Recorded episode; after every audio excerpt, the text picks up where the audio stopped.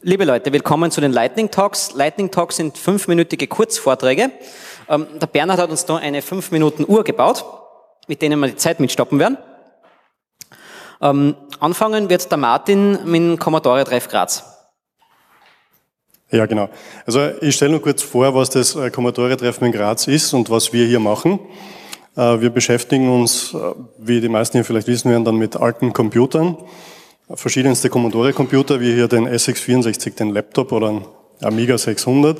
Dann sind natürlich auch schon andere Computer gesichtet worden, also alles, was ältere Hardware ist.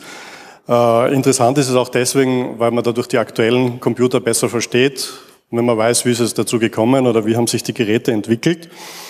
Interessant ist auch, ähm, was es eben auf dem Sektor heutzutage noch gibt. Also neben, äh, wie wir hier links unten sehen, neben klassischen Spielen, die natürlich auch gemacht werden bei unseren Treffen, gibt's äh, noch Zeitschriften oder Demos oder hier eine, eine Demo mit zwei Bildschirmen, äh, die extra gemacht worden ist für das Treffen.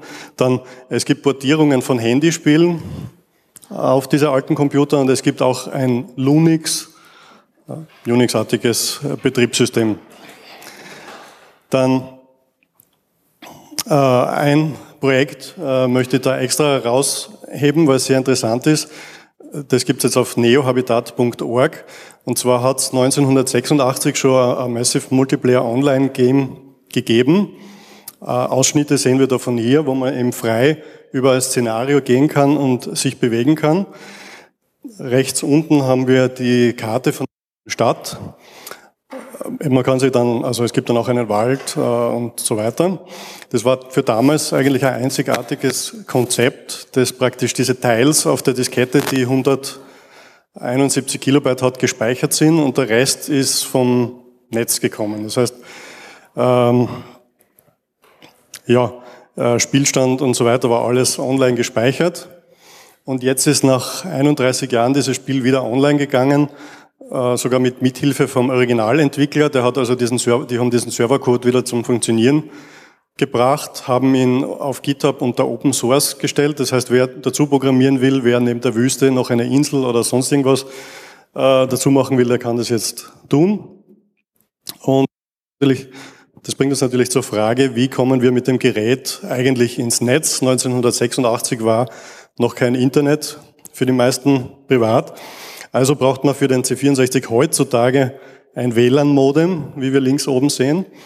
Und das macht eigentlich nichts anderes, als dass es ein, ein altes Haze-kompatibles Modem äh, dem Computer vortäuscht. Das hängt dann an, ja, so wie eine RS232-Schnittstelle, also der C64 hat hier den, den Userboard. Äh, das, das baut die Verbindung heute zum Glück nicht teuer über eine über eine Telefonverbindung nach Amerika auf. Deswegen war wahrscheinlich auch das Spiel in Österreich nicht so bekannt. Äh, aber es geht praktisch, es täuscht dem Computer eine Modemverbindung vor, die über das, über das äh, WLAN hergestellt wird.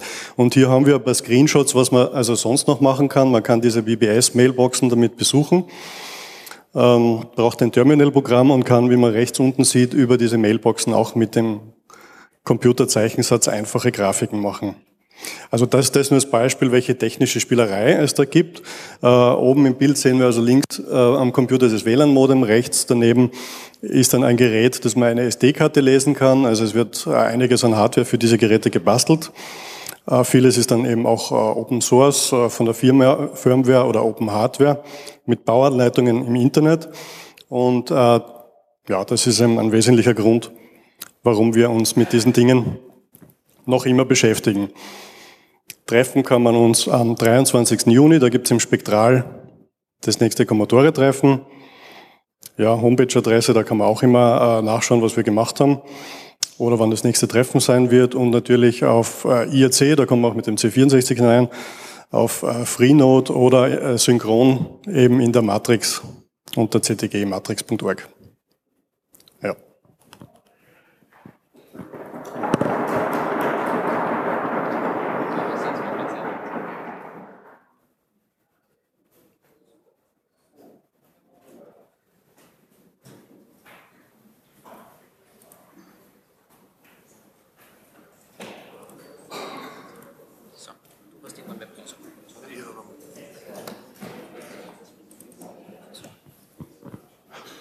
Hallo, liebe Linux-User und Freunde. Mein Name ist Helmut Schwarz und ich möchte jetzt hier kurz mein Open Source Projekt BNC SQL vorstellen.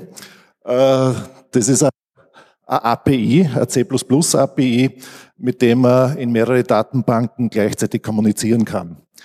Äh, die erste Frage ist immer, wieso braucht man das?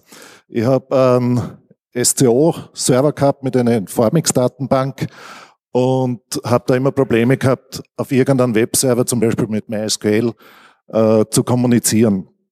Deswegen habe ich da in C klein begonnen, circa vor 20 Jahren, äh, Modul zu schreiben, objektorientiert, damit man mit mehreren Datenbanken reden kann. Man hat die Möglichkeit, ganz einfach zwischen Datenbanken umzuschalten. Momentan unterstützt das Modul äh, MySQL, Microsoft SQL, Excel Oracle ist gerade in, in Bearbeitung, äh, Postgres ist in Bearbeitung und Unix ODBC kommt dann noch.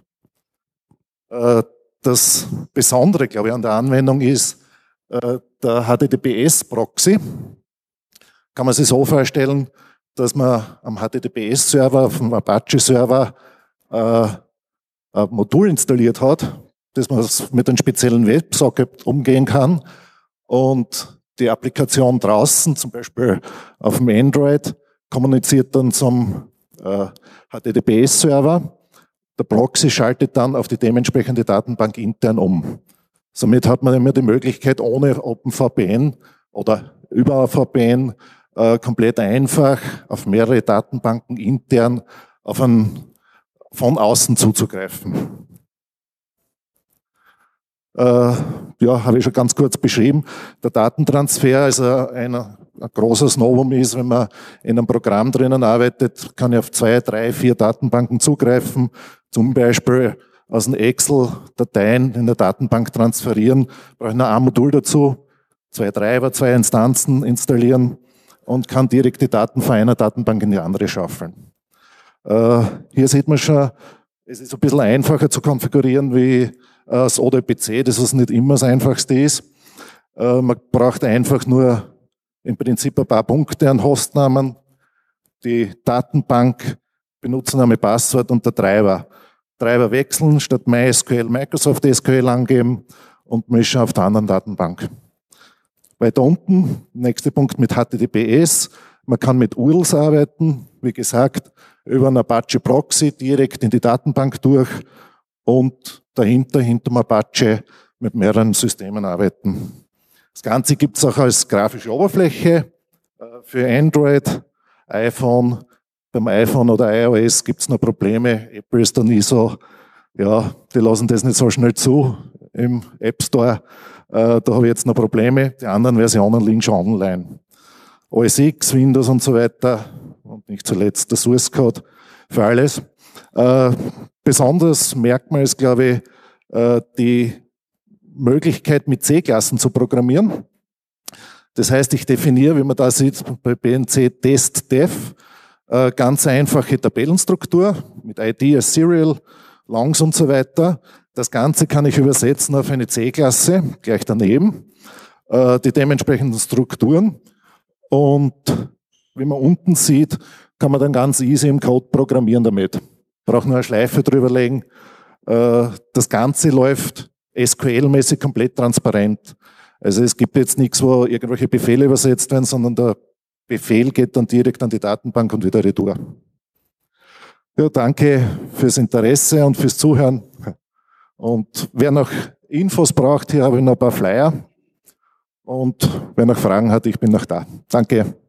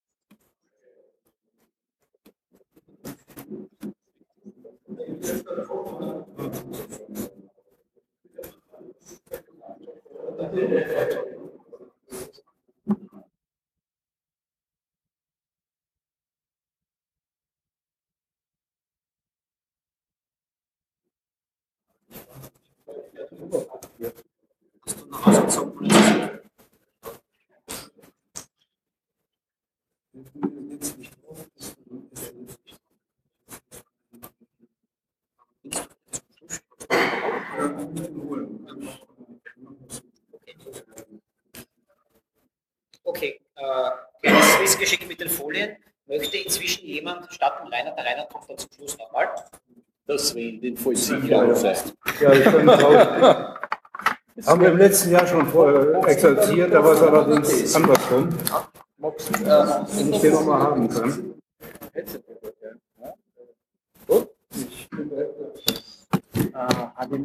Ich habe VGA. Na, du, wir brauchen einen VGA-Adapter bitte. Herr Kollege vom Video, wir brauchen einen VGA-Adapter bitte. Wenn es wirklich nur sein muss. Er hat nichts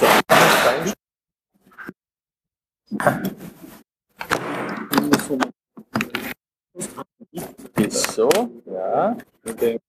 Brauchen wir für den Strom. Ja.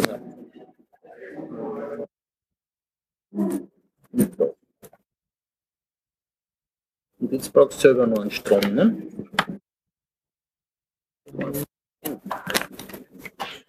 Das ist ja wahrscheinlich dann woanders. Okay. So. So, schauen wir mal, dass das startet.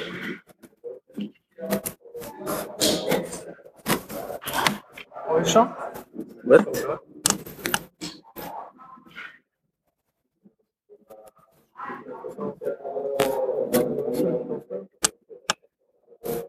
Verdammt, ich weiß aber nicht, welcher es ist.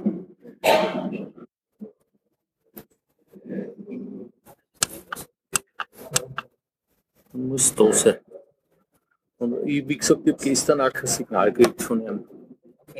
Zum Schluss. Ja, bist du da? Schau, das funktioniert. Na bitte. So, so.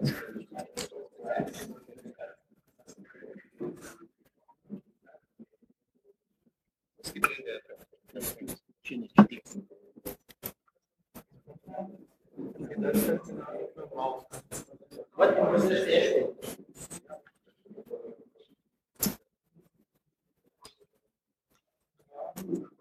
Ja, ich glaube, das.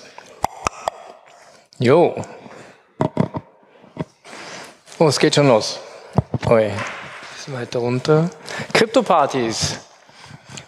Ja, alle reden von Krypto, seitdem Edward Snowden gesagt hat, äh, wir müssen uns schützen, wir müssen unsere Daten schützen, indem wir sie verschlüsseln. Und was hat er gemacht, bevor er ins Exil gegangen ist? Er hat eine Krypto-Party gemacht, um das Ganze mal durchzutesten. Wo lernt man das mit dem ganzen Dings? Also Krypto-Partys an sich. Äh, man kommt zusammen, um sich das gegenseitig beizubringen. Und typischerweise die Leute, die das machen, die Helfer, die nennen wir Engel. Genau wie im Chaos Communication Kongress. Ja, was lernt man dort? Natürlich Verschlüsselung und digitale Signaturen. Das gehört mit dazu. Das fällt dort ab. Das ist ein gutes Abfallprodukt. Und äh, letztendlich, was wird verschlüsselt? Unseren Chat, wenn wir es haben. Ihr kennt das vielleicht mittlerweile von WhatsApp. Dort wird gesagt, wir machen End-zu-Ende-Verschlüsselung. Es wird erst verschlüsselt, dann verschickt, dann wieder entschlüsselt am Ende. Ob das wirklich stimmt, schauen wir mal. Aber auf alle Fälle, äh, E-Mails werden natürlich verschlüsselt. Sollte man unbedingt machen. Ich denke mal, das wird noch sehr häufig verwendet. Äh, man kann einzelne Dateien natürlich als Daten verschlüsseln oder ganze Dateisysteme oder auch das BIOS beim Starten des Computers. Ja, also zum Beispiel Core Boot. Ähm, ups. So, für wen ist das Ganze? Natürlich für jeden. Ja, das Ganze ist auch typischerweise kostenfrei. Alle Veranstaltungen werden so gehandelt. Es ist immer kostenfrei, garantiert. Ähm, sollte man sich anmelden, kann man machen, muss man nicht. Typischerweise gibt es keine Anmeldung. Jeder kann kommen, niemand muss seinen Klarnamen hergeben. Man kann anonym sein bei der ganzen Geschichte. Und zu sichern, dass alle schön miteinander spielen, gibt es einen Code of Conduct. Aber für mich ist die Zusammenfassung immer und weiterhin be excellent to each other. Ja, also seid nett zueinander und dann passt das schon.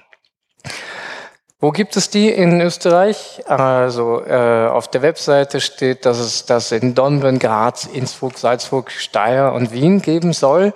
Ähm, ein paar auf der Webseite, nämlich CryptoParty.at, sind nicht so richtig angegeben, auf alle Fälle Graz und Wien.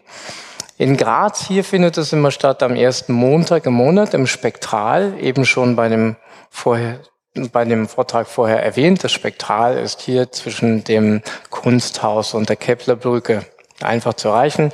Der nächste Termin ist dann im Mai, der 7. Mai. Und ich empfehle euch allen, da mal hinzugehen, einfach mal um zu schnuppern und zu sehen, was machen die da eigentlich. Typischerweise, man sagt noch einmal, warum man das überhaupt macht. Dann wird eingeteilt in die Gruppen, wer was an Themen einen interessiert und dann macht man an verschiedenen Tischen verschiedene Dinge zu Krypto.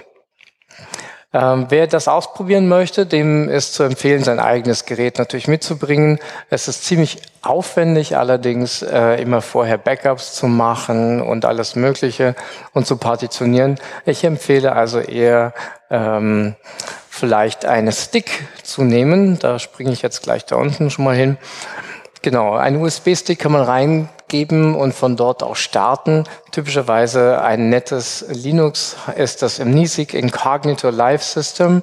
Das, das hat alles schon mal an Krypto mit dabei, GPG und eben Tor. Und da kann man verschiedene Techniken einfach mal sofort ausprobieren, ohne alles erst installieren zu müssen. Ja, das ist einfach ein viel schnellerer Weg. Äh, für den Kosten her, so um die 15 Euro gibt es einen 32 Gigabyte USB-Stick. Das sollte definitiv ausreichen. So nicht sogar nur für ein äh, System, sondern für mehrere. Und ich denke mal, das wäre ein gangbarer Weg, dass man das mal ausprobiert. Äh, ich krieg schon gesagt, es ist vorbei. Gibt es noch ein paar ähm, Links, die muss ich noch mal ins System eingeben. Ansonsten, ihr seht hier, ihr habt eine Aufnahme. Bitte geht's mal zu Krypto-Partys und viel Spaß da bei der ganzen Sache. Danke fürs Zuhören.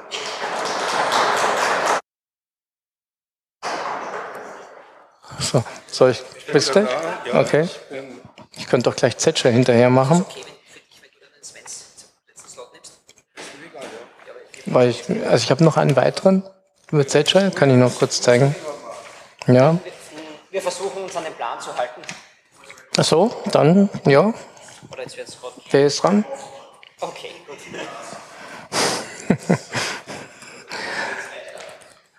Mit Zetschel. Dingens. Mhm.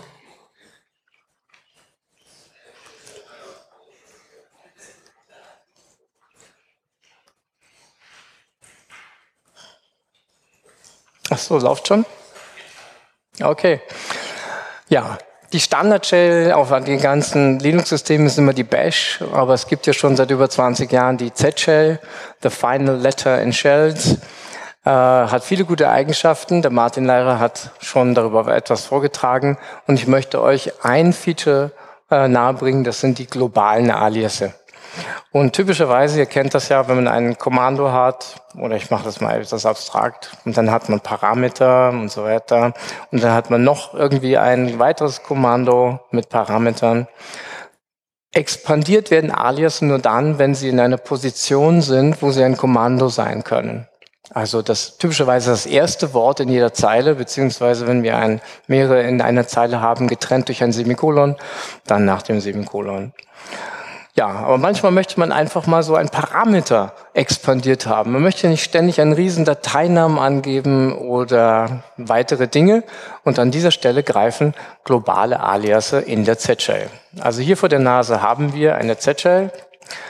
Ähm, genau, 531. Und wenn wir jetzt mal äh, ein paar Sachen definieren, wie zum Beispiel eben diesen Alias, also anstatt, upsa, immer, äh, ich habe es ein bisschen, so müsste es ausschauen. Also ich möchte nicht mehr grep o tippen, sondern go ist eigentlich ganz gut. Das überdeckt natürlich die Go-Sprache ein bisschen, aber hey, so, dann möchte ich nicht unbedingt immer ein Pattern tippen, und zwar dieses da mit dem HTTP, gefolgt von beliebig vielen nicht leeren Zeichen. Und hier an dieser Stelle sehen wir diesen Switch, minus G. Das macht die Sache zu einem globalen Alias. So, und dann bauen wir uns mal was zusammen. Hier ist noch eine nette Sache. Ich glaube, das kann einigen von euch gefallen. Immer wenn man eine Datei hat, dass die typischerweise die neueste Datei ist, und ich nehme mal hier eine, ähm, ups, genau, also die, mein Bookmark-File ist typischerweise immer die neueste Datei, die ich habe bei meinem E-Links Webbrowser. Und mit dieser Definition, die ich hier habe, Doppelpunkt soll jetzt dieses hier bedeuten. Das heißt, ähm, dieses Pattern, hm, Entschuldigung, auch da muss das hin. Hm, hm, hm. Habe ich da irgendwas vertippt? Leerzeichen, ja, Leerzeichen soll nicht sein. Also dieses hier, ähm, sagt einfach nur, aus der Liste der Dateien nehme ich mal die neueste. Das ist also, das Doppelpunkt ist jetzt das Zeichen für die neueste Datei. Wie gesagt, hier meine Bookmarks-Datei. Und jetzt mache ich folgenden Spaß. Die anderen Sachen habe ich hoffentlich alle schon ähm, äh, installiert. Genau, jetzt möchte ich folgendes machen. Und das liest sich jetzt so. Greppe mal, suche nach dem Pattern für eine URL in der neuesten Datei, vielleicht ein bisschen größer machen, und dahinter kommen noch zwei globale Aliasse. Und die heißt nichts anderes als pack ins Sortieren, pipe an Sort und dann gibt es weiter eine Utility, das heißt URL View. Das holt sich die URLs heraus. So, und dann schauen wir uns das Ganze mal insgesamt an. Bumm, also alle URLs, die ich jetzt in meiner Bookmark-Datei habe, sind mittlerweile sortiert und aufgefangen worden von diesem Utility. Ich kann jetzt hier also mir irgendwas auswählen. Ich kann natürlich irgendwo hinspringen. vielleicht haben wir sogar 500, genau und ah, Georg Kantor, der gefällt mir.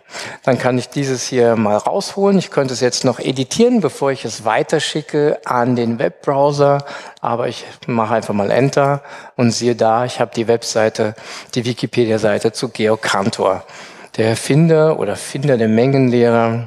Hm, ganz, ganz wichtig. Das Paradies, aus dem der uns geschaffen hat, werden wir nicht, aus dem werden wir nicht vertrieben werden. Das hat er mal so gesagt. Also letztendlich, was haben wir bei der ganzen Geschichte? Wir haben eine recht kurze Kommandozeile, die wir da machen, das Go, das URL, das Doppelpunkt und weitergeben an Sort und Utility. Immer, immer weniger tippen.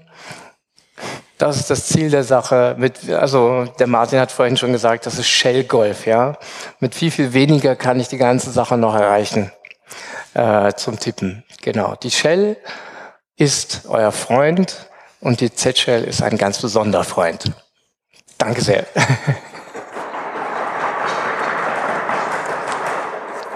so. Jo, der nächste.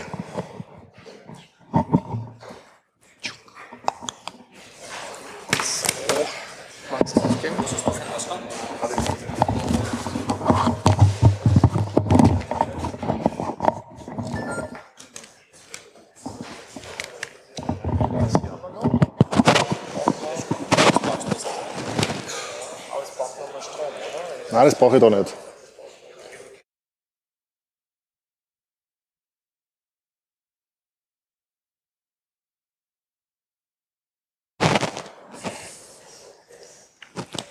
So, das ist jetzt, hat nichts mit JetShell und sonst was, ist komplett etwas anderes. Die Frage ist, was können die zwei miteinander zu tun haben? Dazu muss man ganz kurz was zur Ausgangssituation äh, sagen. Was waren die Vorgaben, die ich hatte? Es soll keine Funklösung sein. Funklösungen gibt es problemlos. Es besteht für das ganze Stockwerk eine Zweidrahtleitung. Das heißt, es gibt einen zentralen Schalter, alle Jalousien rauf, alle Jalousien runter. Die wollen wir wiederverwenden. Wir möglichst handelsübliche Komponenten Und die Steuerungskomponenten sollen auch noch in die Installationsdose bei der Jalousie passen. Das Ganze macht die Sache dadurch etwas spannend. Ähm, und der Lösungsvorschlag, es sind zwei Drähte. Ich bin ein Eisenbahnbastler und habe festgestellt, auch eine Eisenbahn, die Schienen sind zwei Drähte. Daraufhin haben wir uns überlegt, na, die Modelleisenbahn kann man digital steuern. Also es gibt den Modellstandard, das ist dieser Digitalstandard, dieser Digital Command Control, DCC, ist alles am Markt erhältlich. Die Länge von dieser Zweidrahtleitung ist kein Problem. Steuerungen sind vorhanden. Das ist halt dann so, die Jalousien wird dann wie eine Lok betrachtet. Wenn die Lok vorwärts fährt, fährt die Jalousien rauf. Wenn die Lok runterfahren würde, würde die Jalousien runterfahren. Äh, das Ganze gibt es eben in der kleinen Größe, weil es muss in Modelleisenbahnloks reinpassen. Ich habe mit der Spannung kein Problem. Das heißt, ich kann das eins zu eins äh, wieder verwenden. Ja, das ist es eigentlich. Wenn jemand eine andere Idee hat, ich bin dem offen. Wie gesagt, ich bin gerade jetzt in Umsetzung. Ich glaube, für einen Lightning Talk passt das einfach so als eine Appetizer. Wenn ich dann was Fertiges habe, hoffentlich nächstes Jahr kann ich euch auch das vorstellen. Derzeit läuft es halt da hinaus, dass das Haus irgendwie wieder äh, eine kleine Modelleisenbahn sozusagen von der Steuerung aufgebaut wird und äh, es laufen soll. Ich habe schon gehört, warum brauchen wir das? Ja, weil es wissen wir, ob es funktioniert. Es geht ja eh bisher, ja, aber man will es halt ausprobieren, ob man es anders auch noch lösen kann. Gut. Ich hoffe, ich habe auch Zeit gut gemacht und danke.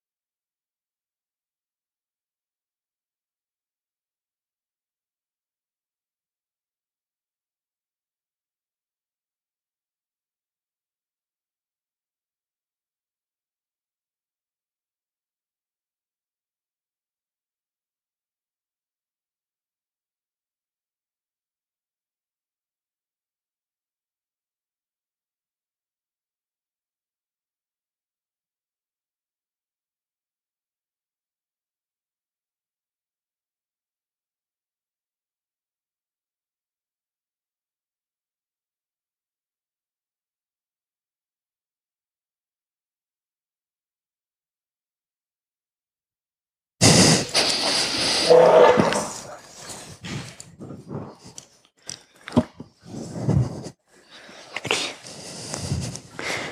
hi everyone. Um, I guess it's fine to present in English as well. Um, I'm going to talk about Restic. Restic is a free, fast, easy, secure, efficient, verifiable backup software. And I'm going to talk about each of these aspects. First of all, Restic is free. It's under the, it's licensed under PSD 2 clause. And it's very successful on GitHub, very popular. And it just turned four years old and FD, FD0, I think he's the main contributor to the project, and his talks are really awesome. I totally enjoyed watching them. Okay, Restic is fast. In general, it computes the differences between your backups and only updates the chunk up uh, up, it only uploads the chunk updates. I'm going to explain what a chunk is. Um, my, from my personal um, use case, um, I created a new backup of 580 gigabytes. Yeah, that's 105 hours for me. And then doing the same backup again, once you have already submitted the data and computing just the differences, yeah, that takes four minutes. So that's quite fast, I think. Restic is easy in the sense that there is a single binary executable you can download from GitHub. And yeah, it's statically linked, just like the usual Go style. And in general, if you want to use Restic, it, you have a git-like command line interface. Restic is secure in the sense that all the files are encrypted and you, um, script is used as key derivation function and data integrity is ensured by SHA-256. And the general threat model always works like um, the local machine is trustworthy, but the remote machine, you really don't know who's accessing the data and you don't want them to read the data.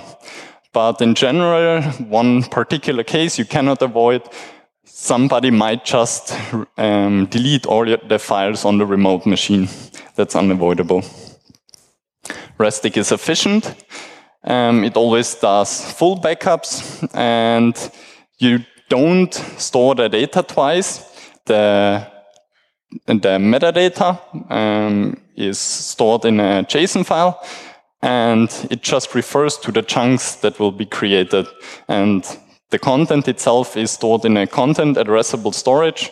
So like every, every chunk, you take the SHA-220 256 value and then distribute it among directories based on that hash. Um, let's talk briefly about content-defined chunking. That's what where the term chunk comes from. Um, you have a, sl a, sliding window of 64 bytes, and it traverses over the whole data. And in red, you can see the data, and down there in yellow, that's the hash that will be computed um, at the same time. and it traverses, traverses, and it looks for a specific property. In usually, um, it's configured with five zeros at the very end. If that happens, the file is split. The first chunk is defined. And this goes on, and further chunks are found, and this way the file is split. Okay, um, the concept here is um, rolling checksums, and in particular, the Rabin fingerprints are used. And each chunk has a minimum size of 512 ki kilobytes, and the average size is about one megabyte, but the upper limit is always 8 megabytes. And these are the individual chunks, and in general, a file is just a sequence of chunks. And this will be stored as metadata in a JSON file. And now if one particular byte in that whole, let's say, text file changes, um, at most two chunks change. And all the other data will be um, will have the same content, and therefore um, you only update individual chunks. Uh, if you initialize a Restic repository, you get a file structure where all the data is stored, and Restic check can be used to verify the integrity of the repository straight, and, and the re repository is write only, so it's not reading the data again and writing it, but it's really just like you store the data in that repository. With Restic Prune, it removes unused chunks. It has various backends. Um, my personal use case is FTP. Um, you can also use your local file system, and most recently, our clone was added. It satisfies a few points of the admin SAN. Nobody wants backup, everybody wants restore and all the other stuff and I'm running out of time for the quick demo. Um, in general, you initialize the, the repository, then you backup some specific folder. Um, here for 2.1 gigabytes, um, it takes um, 43 seconds in my case. Then you can see the various snapshots. You can restore it in the specific location, the latest um, snapshot, and this restore takes 15 seconds on my just on the same file system in that case. And you can also use and mount it with fuse and you can also um, check the integrity. Restic is totally awesome. I can justify that because in the very morning I released the slides and in the late morning I got feedback via Twitter what's wrong, what I wrote wrong about the encryption. And yeah, they told me what to fix, and now this presentation is um, um, corrected or proof proofread by the um, project developers. Thank you very much.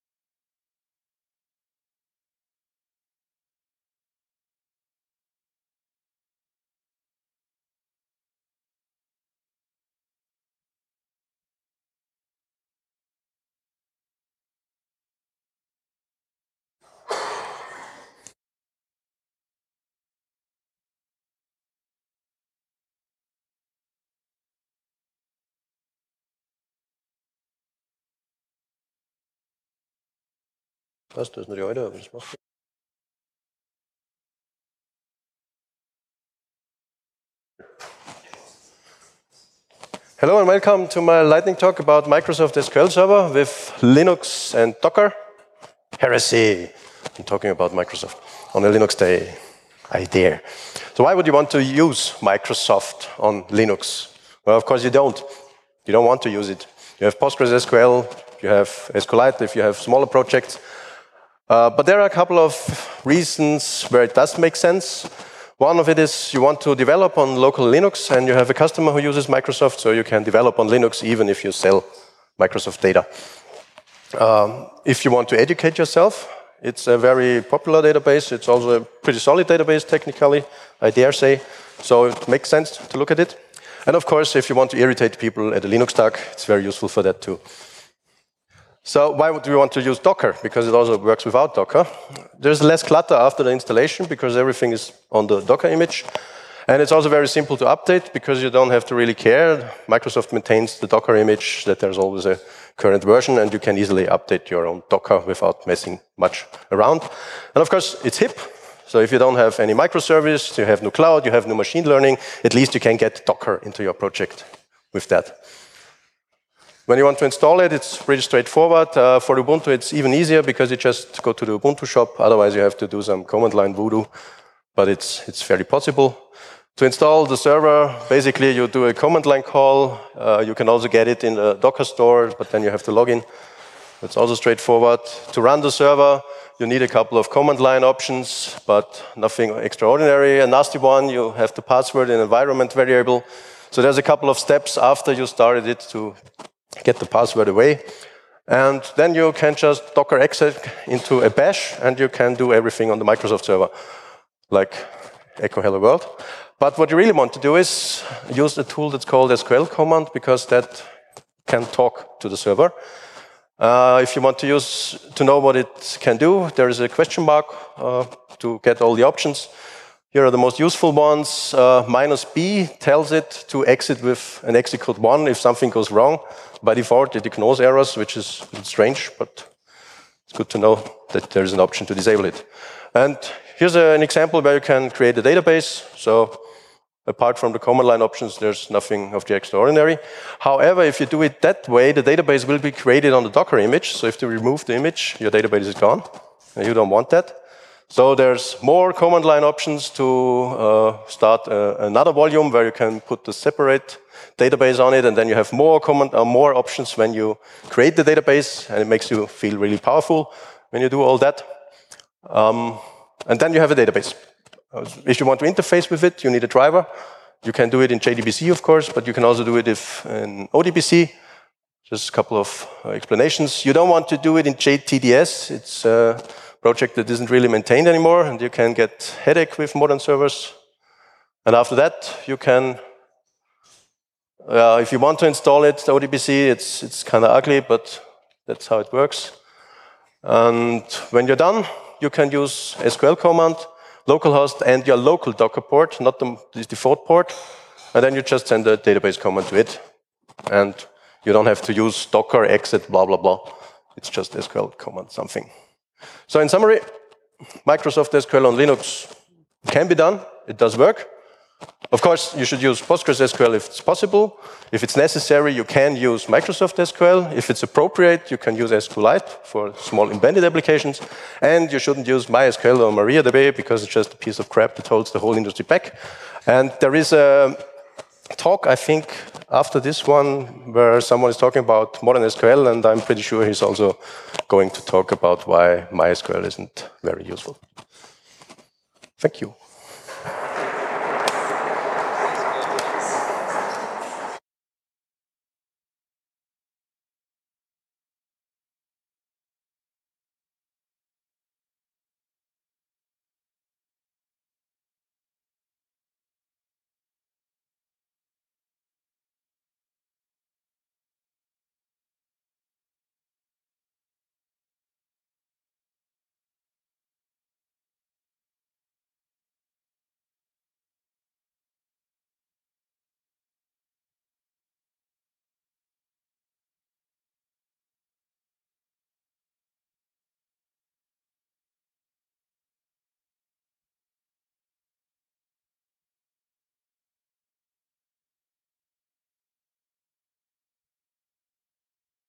Hören? Wunderbar. Ja, schönen guten Tag zusammen. Ich war im letzten Jahr schon mal hier und habe WPA etwas ausführlicher vorgestellt. Mein Name ist Reinhard Mutz, ich bin Präsident dieses Vereins. WPA spricht sich World Privacy and Identity Association, gegründet in Graz, postalische Anschrift Realraum. Ich denke, ihr kennt das.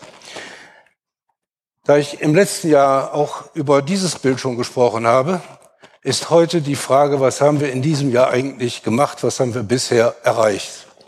Der Verein ist gegründet worden am 10. Dezember äh, 16 und wir haben mittlerweile eine GmbH gegründet, die alle Aufgaben übernehmen soll, die ansonsten gemeinnützigkeitsschädlich sein könnten, damit der Verein äh, definitiv agieren kann.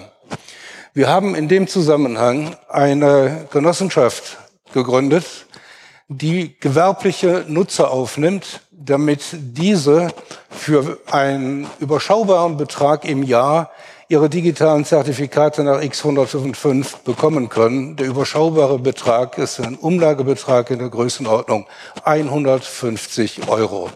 Wenn jemand dafür 200, 300 Zertifikate haben will, soll er diesen Preis gerne einmal auf dem Markt bei den üblichen CAs vergleichen. Er wird nichts Besseres finden. Wir haben mittlerweile, und das ist ganz wichtig, wir sehen es unten rechts in dem grünen Kästchen, einen deutschen Förderverein gegründet. Und dieser Förderverein ist in der Lage, Spendengelder einzusammeln und diese an den Hauptverein in Graz eins zu eins zu übertragen. Wem das neu ist, der mag bitte auf unsere Webseite gucken. Äh, die Satzung vom Förderein wird er finden. Und das ist in der äh, Satzung wörtlich so geregelt. Es ist die ZVR-Nummer angegeben von dem Hauptverein und so weiter. Das ist ein Konstrukt, das funktioniert. Andersrum würde es nicht gehen. Und was ist die nächste Aufgabe von uns? Wir haben gesagt, wir wollen ins Audit. Audit heißt, dass der TÜV Geschäftsstelle Essen zum Beispiel unsere PKI prüfen wird. Er wird einfach gucken, ob die Dokumente, die wir in dem Zusammenhang erarbeitet haben, mit den erforderlichen Regularien nach ISO 27001, nach WebTrust, nach CAP-Forum übereinstimmt. Und wenn es nicht so ist, müssten wir Sachen verbessern. Im Anschluss an diese Phase wird geguckt, haben wir das richtige Rechenzentrum? Haben wir dort einen Cage? Ist unser HSM vom BSI zertifiziert, damit unsere Root-Zertifikate auch nicht abhanden kommen können? Und so weiter. All diese Dinge. Kurzum, die Aufgabe, die wir jetzt zu erledigen haben, ist, das Audit wird starten Ende August, Anfang September in diesem Jahr. Wir werden euch auf unserer Webseite darüber informieren. Und mit diesem Tag gilt ein gewisser Wettlauf gegen die Zeit. Der TÜV hat uns ein Angebot unterbreitet, zunächst erstmal ganz plakativ. Lieber Herr Mutz, wenn Sie den Betrag von 57.300 Euro akzeptieren, schreiben wir Ihnen ein Angebot. Auf das Angebot warte ich im Moment und man sieht dann so ungefähr, wo wir da an diesen Stellen rauskommen werden. Das Audit kostet etwa 60.000 Euro. Das HSM bekommen wir für circa 15.000. Das ist dann schon im Preis gesenkt. Wir sind an diesen Stellen auch aktiv und versuchen eben nicht nur Unterstützung durch die Community zu bekommen, sondern eben auch Sponsoren zu bekommen. Und was den Geldbetrag anbelangt, von den 60.000 habe ich knapp die Hälfte, also rund 27.000 sind dazu gesagt. Wie kann man uns jetzt unterstützen? Erstens kann man sich hinsetzen und kann mal die Dokumente lesen, die wir auf unserer Webseite äh, veröffentlicht haben. Wir suchen immer und wir sind immer offen für alle Felder, die dieser Verein beackert. Wir machen nicht nur digitale Zertifikate, sondern unterstützen laut Satzung zum Beispiel auch Kunst. Ich habe hier ein Flyer für ein neues Kunstprojekt. Es wird eine mobile äh, Installation zum Thema Privacy. Und diese Installation hoffe ich dann auch demnächst, sprich im nächsten Jahr hier in Graz vorstellen zu können. Zum Zweiten, für deutsche äh, Sponsoren, die Spendenbescheinigung benötigen, steht der Deutsche Förderverein zur Verfügung. Und ansonsten kann jeder die Webseite von betterplace.org aufrufen. Er sucht nach WPIA, gibt als Ort Graz ein. Sollte für euch die leichteste Übung sein. Bedanke mich fürs Zuhören. Ich hoffe, wir sehen uns im nächsten Jahr wieder.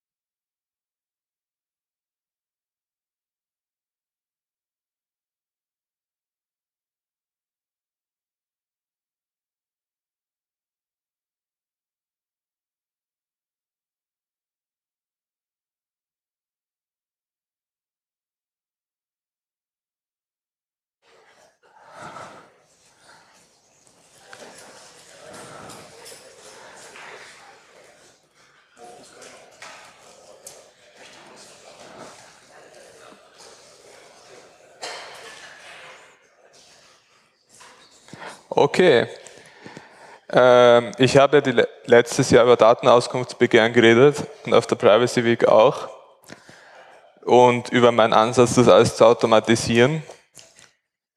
Mm, und daraus ist jetzt gekommen, ich habe mich mit dem Herrn Fassel zusammengetan, der so etwas Ähnliches schon mal machen wollte. Und wir haben jetzt einen Webdienst entwickelt, äh, entwickelt, mit dem man sich Auskunftsbegehren zusammenklicken kann. Zumindest ich bin aber kein Entwickler.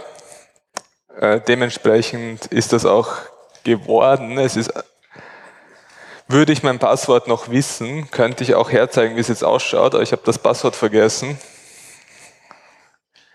Ich probiere es jetzt einfach nochmal schnell.